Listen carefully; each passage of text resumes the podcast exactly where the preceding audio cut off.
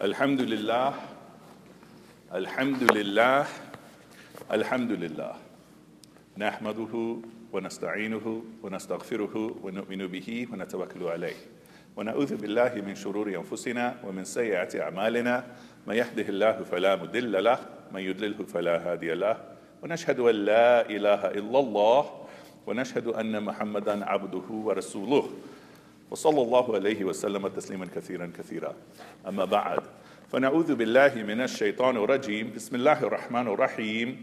فقال الله تعالى في القرآن الكريم يا أيها الذين آمنوا اصبروا والصابروا ورابطوا واتقوا الله لعلكم تفلحون.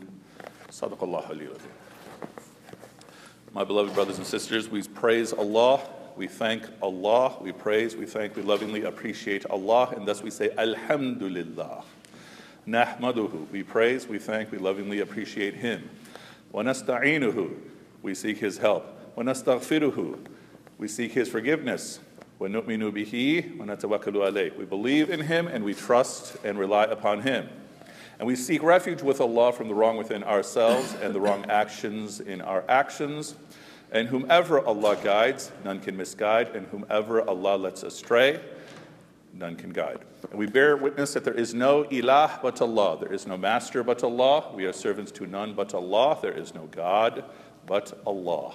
And we seek from Allah to shower His blessings upon His servant and messenger, sallallahu alaihi wasallam, and many more, and many more. And once again, my beloved brothers and sisters, I ask you the same question that I ask every single time I stand here before you, and that is for you and I to take a look at ourselves and ask ourselves what is changing.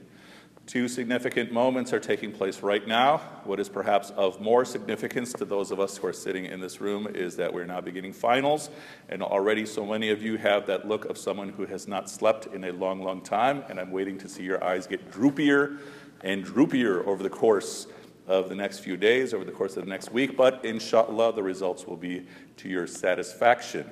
Inshallah, your delirium will be replaced by smiles. Inshallah, both in dunya as well as akhirah. But also, what is taking place in our Islamic calendar. Here we are in Rabi' al Awwal, and this is the month that is attributed to the birth of the Prophet sallallahu alaihi wasallam. And this event also generates a whole lot of controversy and conversation in our community. But one point to start with is to simply think about how much and where does love fit within yourself, fit within your relationships, fit especially in your relationship with the Prophet, peace be upon him, and with Allah Ta'ala. That what happens very often in our community is we reduce everything to matters of fiqh. This is how you do it, this is how you don't do it, these are the rules, these are not the rules. But what often gets lost in the conversation is the conversation on love. That if we go through our primary sources, we have as many as 60 different words for love. love. Whether we're speaking about the common words like hub and ishq and so forth and so on. But when we practice it in our cultures, it somehow vanishes. We have it in all of our poetry, all across all of our cultures, especially our Desi Bollywood cultures. But the point is that when we get into our families, love vanishes. And even to make the point, when people sit in my office trying to cope with the dysfunctions that are taking place in their household, what is often the case is nobody is sharing, no one is practicing love. Or when people contact me about dysfunctions in their other relationships, same issue over and over again. But then think about what you think about when you think about the Prophet, peace be upon him. When you think about his expression, if you are standing before him, is he frowning? More than likely, he's smiling. And think about the Sahaba, his companions, may Allah be pleased with him, when they were being tortured. And then the Prophet ﷺ says that you can go to Abyssinia. There's a just Christian king who doesn't wrong anyone. And many of the companions left, but think of the ones who stayed back. Why would they stay back and risk dealing with torture? Because they didn't want to leave him, they didn't want to leave his side. Or think about when the Prophet ﷺ is speaking to his daughter Fatima. And the relationship between a father and a daughter, speaking from personal experience, it's a very, very special relationship. That when the wives of the Prophet, peace be upon him, would watch her They would even notice that she would walk just like he did, right? This is also part of love when you start taking on the behavior of your beloved. And when we speak of that, we speak of ittiba and we speak of sunnah, which we'll get to in a moment. But when he is speaking to Fatima, and you and I all know the story because we've heard it in weekend schools over and over again, that he is saying to her that I'm going to be dying soon. Okay? And think of the feeling of a daughter hearing that from her father. Okay? Every one of us knows that feeling, even if we ourselves are not daughters, but every one of us can imagine it. And then, of course, she's first crying, and then she starts smiling, and he tells her that she is also going to be passing away, and she'll be the first woman in paradise, according to some, some narrations. But even think about that, that in some of our commentaries, why did she pass away only six months after the death of her father? And one of the readings is that literally she died from a broken heart. Think about who she was married to. She was married to one of the greatest of all Muslims, Ali radiallahu an.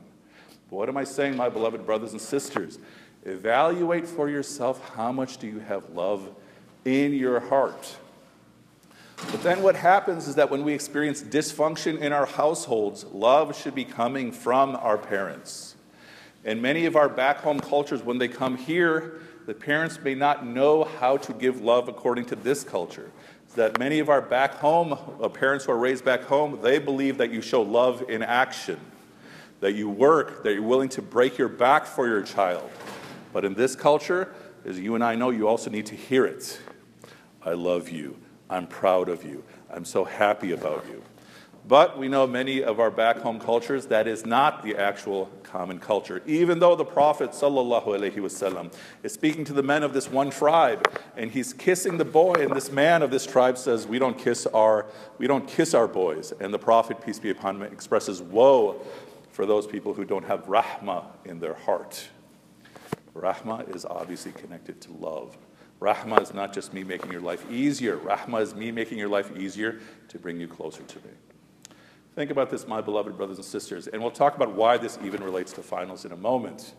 But what are we saying here? That a lot of times young people, and I'm speaking of you as young people, even though I like to look at myself as young, mashallah, you should agree. But the point I'm making here, my beloved brothers and sisters, is that a lot of times when people are coming with pain in their heart, it's because they didn't receive the type of nurturing that they need to receive from their parents. I had a student who visited me over the past week. It's actually interesting, if not disturbing, how many students this past week have told me that they've had suicidal ideation. And if you have that, let's please talk. But these particular cases, one particular case is a student who is getting so overloaded by studies that it's now becoming appealing to him to thinking about ending everything. And then, alhamdulillah, he finally talked to his parents about how he's drowning in his studies. His grades were suffering last semester, his grades are suffering this semester. And then, when he spoke to his parents, saying that he's falling behind, he was expecting for his parents to holler at him, to scream at him. He didn't mention, you know, the thoughts that he was having in his mind. But he was surprised that they were saying, he was telling them, I might lose my scholarship, and he was surprised that they'd say, okay, well, we'll figure out how to, how to pay for it. It'll be hard, but don't give up. And then he came to me saying he was surprised by that because then he began to realize how much his parents actually love him. And what am I saying, my beloved brothers and sisters? In our culture, which is very much a media culture, we often need to hear it. But in our parents' generation, how do they manifest love? By action. And yes, in some of our households, we have fathers who are tyrants. In other households, we have mothers who are tyrants. And a lot of times, those people are behaving that way because of what they didn't receive in their childhood. But the point I'm making is that there is a lot more love in our community than we give credit for. There's a lot more love in our households than we give credit for. And sometimes it requires us to open our hearts and see the different ways it's playing out. And sometimes that takes a long time because we might be speaking from scars in our hearts, pains in our hearts. But then what happens is that if you don't deal with those scars and those pains and you get into the relationship of marriage, you're carrying all that with you, and then that causes difficulties in your marriage. So, what is the next point that I'm making, my beloved brothers and sisters? When we think of the prophet, peace be upon him, think about how much love he is emanating. But then He is also a pathway to finding cures for our hearts. And I've mentioned this in terms of dealing with the stresses that may be ahead of us, with this climate of hate that is going on. That one of the techniques, and we can repeat at a different time the other techniques, one of the techniques to help you deal with the fear of what is ahead of us is bring yourself closer to the Prophet, peace be upon him. And one way to bring yourself closer to the Prophet, peace be upon him, is simply by remembering him, send blessings upon him, salawat. Allahumma salli ala Muhammad, and then so forth and so on beyond that. Now, what does that do for you and I? At one level, at the level of the unseen, you are sending blessings to Him, and then return to getting 10 times as many blessings. But what else is happening? Each time you remember Him, each time you send blessings on Him, you are bringing yourself closer to Him. And what are we taught about the person of the Prophet, peace be upon Him? That His Iman, was so high that when you would be in his company, your iman skyrockets. And what do we mean by iman? Just, not just merely faith, but your sense of security. This is the story of Handala. Handala is a very interesting character. Actually, there's two Handalas at the time of the Prophet, peace be on him. This one is walking through the streets of Medina shouting, Nafaqa Handala, Nafaqa Handala. So, in one translation, Handala has perished, or in Quranic language, Handala is a hypocrite. And he's walking around the streets saying that about himself. Imagine one of you, although you guys are undergrads, I can picture you doing this. Imagine you're walking through Damen and you're shouting, Nafaqa, Nafaqa, Kareem, subhanAllah. But the point I'm making, my beloved brothers and sisters, is that Abu Bakr walks up to him and he's saying, What are you doing? Obviously, I'm paraphrasing. And then he says, When I'm with the Prophet, peace be upon him, I feel like my Iman, my faith is so high. But when I'm away from him, I feel like it goes down. And then Abu Bakr realizes, I have the same problem. This is Abu Bakr, super companion. And so, what are we saying? Abu Bakr is getting concerned about being a hypocrite. Abu Bakr. And so, what do they say? The natural question let's go ask the Prophet, peace be upon him. And then they say this to the Prophet, peace be upon him, and I'm sure many of us have already heard this narration that the Prophet, peace be upon him, says that your Iman is so high when you're with me because I'm the Prophet. If your Iman remained that high, then angels will come and visit you while you're in bed just to shake your hand. Meaning it's natural that when you go away from me, your iman is going to go down. So, what are we saying here, my beloved brothers and sisters? That as you send blessings upon the Prophet, peace be upon him, you're bringing yourself closer to him. That is a technique to increase your faith. But what else is a technique to increase your faith in relationship to the context of love and in the, in the context of finals? Is keep yourself in the company of each other, right? If you keep yourself separate, it will be a challenge to your iman. Keep yourself in the company of your brothers and sisters. Of course, keep yourself in the company of your brothers and sisters doing good, not doing some of those things that we kind of are secret about, even though, mashallah, we still do come to Jummah. And you guys all know what I'm talking about. The point is, keep yourself with your brothers and sisters in doing good. That will also act as a protection for you in Iman.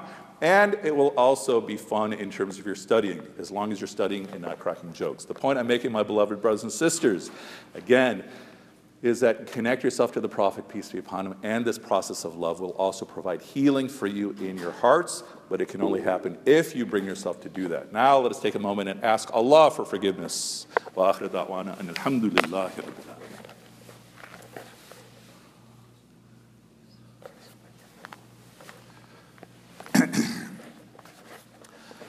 نحمده ونصلي على رسوله الكريم أما بعد We express our praise and gratitude to Allah Ta'ala. We seek blessings on the Prophet, peace be upon him.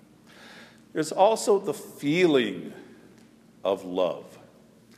And think about it. Some of you, your eyes start fluttering when you see this other MSA member and you get excited, hoping, fantasizing that maybe you'll marry that person someday and maybe they're thinking the same thing about you. Who knows? That's your favorite topic aside from going to med school. But the point I'm making, my beloved brothers and sisters, is think of the sentiment of love.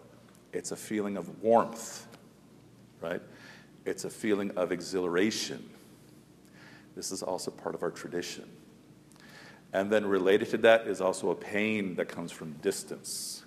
There's also a pain that comes from longing and what we're taught, especially when you get into our mystical texts, our Sufi texts, is that when you're actually experiencing pain in dunya, the real pain is the pain of your separation from Allah Ta'ala. That is the actual real pain that you're feeling. So, what are we taught that you say when you lose something? Whether you're trying to find something, you've lost your book, you've lost your phone, What do you say? What are we taught you say? Inna lillahi wa inna ilayhi raji'un. We are from Allah and to Him is the return. And this is what we're also taught that you say when you lose a loved one, a loved one has passed away. But what are we also saying? This is not just a statement of pain, this is a statement of hope. That indeed we are from Allah and indeed to Him is the return. See what we're saying here? That this dunya that you and I are in, that is consuming us, especially in weeks like this because of finals, that's overwhelming us, especially in the weather like this because of the cold weather. You and I know we're basically here in this world almost like we're staying in a hotel. Meaning, we're staying here for a temporary time, but the real is going to be the day of judgment on the other side. So, what else are we saying, my beloved brothers and sisters? Keep those two points in your mind. That your real work is not just for dunya, it is for the other side. And if you're doing your work here because your parents have put you here, the simple act of your obedience to your parents is improving your dunya. And I've said this before if your only answer for why I want to go to med school is because my parents want me to, that is actually a good reason. Not a good reason for your applications, not a good reason for your med school interviews, but it is a good reason in terms of reality.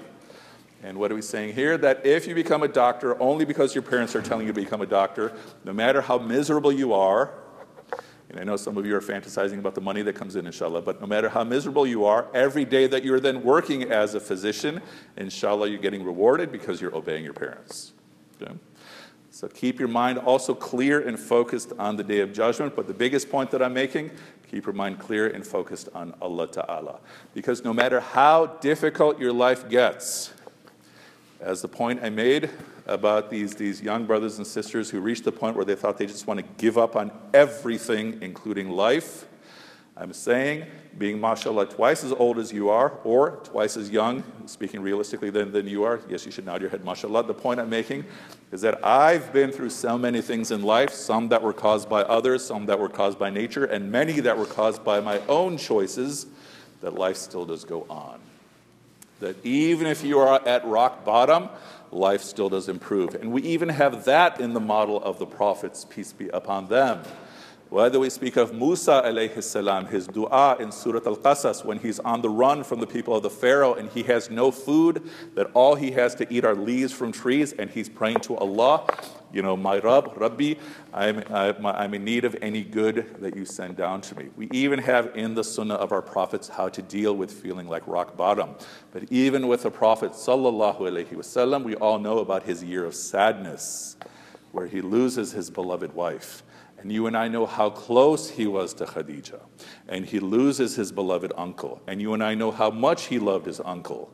And then he goes to Taif, hoping that they embrace his path because it'll make their lives better. And you and I know that they not only rejected him, but they sent their slaves and their children to whip him with stones.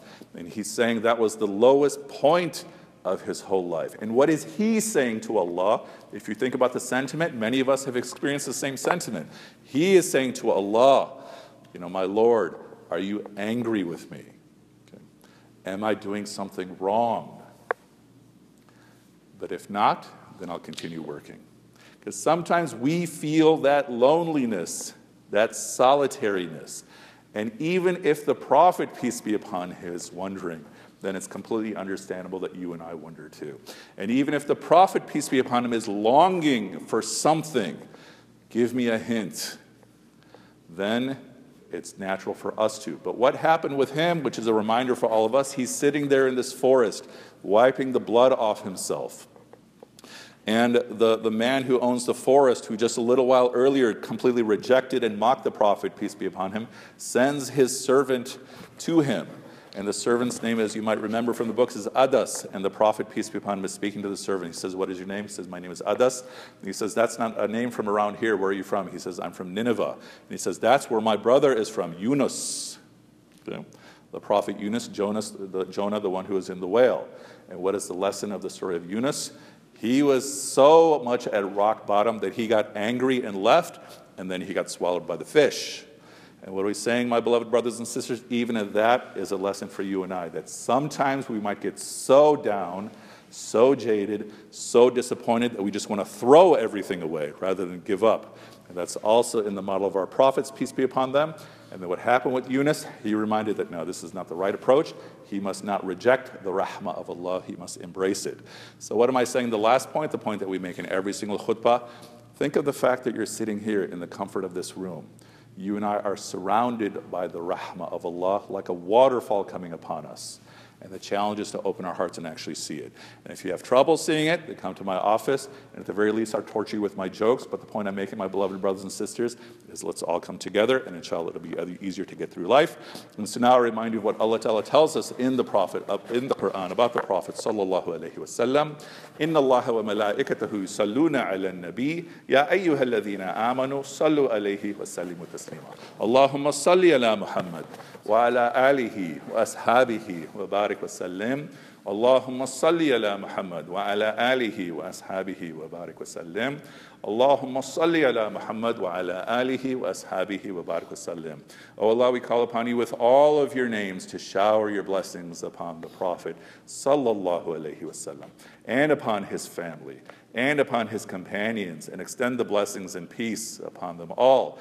ربنا آتنا في الدنيا حسنة وفي الآخرة حسنة وقنا عذاب النار. Our Lord, our cherisher, our sustainer, grant us the best of this life and the best of the hereafter and protect us from the fire. Oh, turn our hearts, turn our hearts to your obedience and turn our hearts to love for each other and turn our hearts to love for your messenger sallallahu alaihi wasallam and to love for you so that we can appreciate your love for us and please grant us success in this next week of final exams as we are trying to complete them. And please grant us ease for those of us who are trying to grade them. Rabbil izzati amma yasifun wa salamun ala al-mursaleen walhamdulillahi rabbil alameen. Aqim as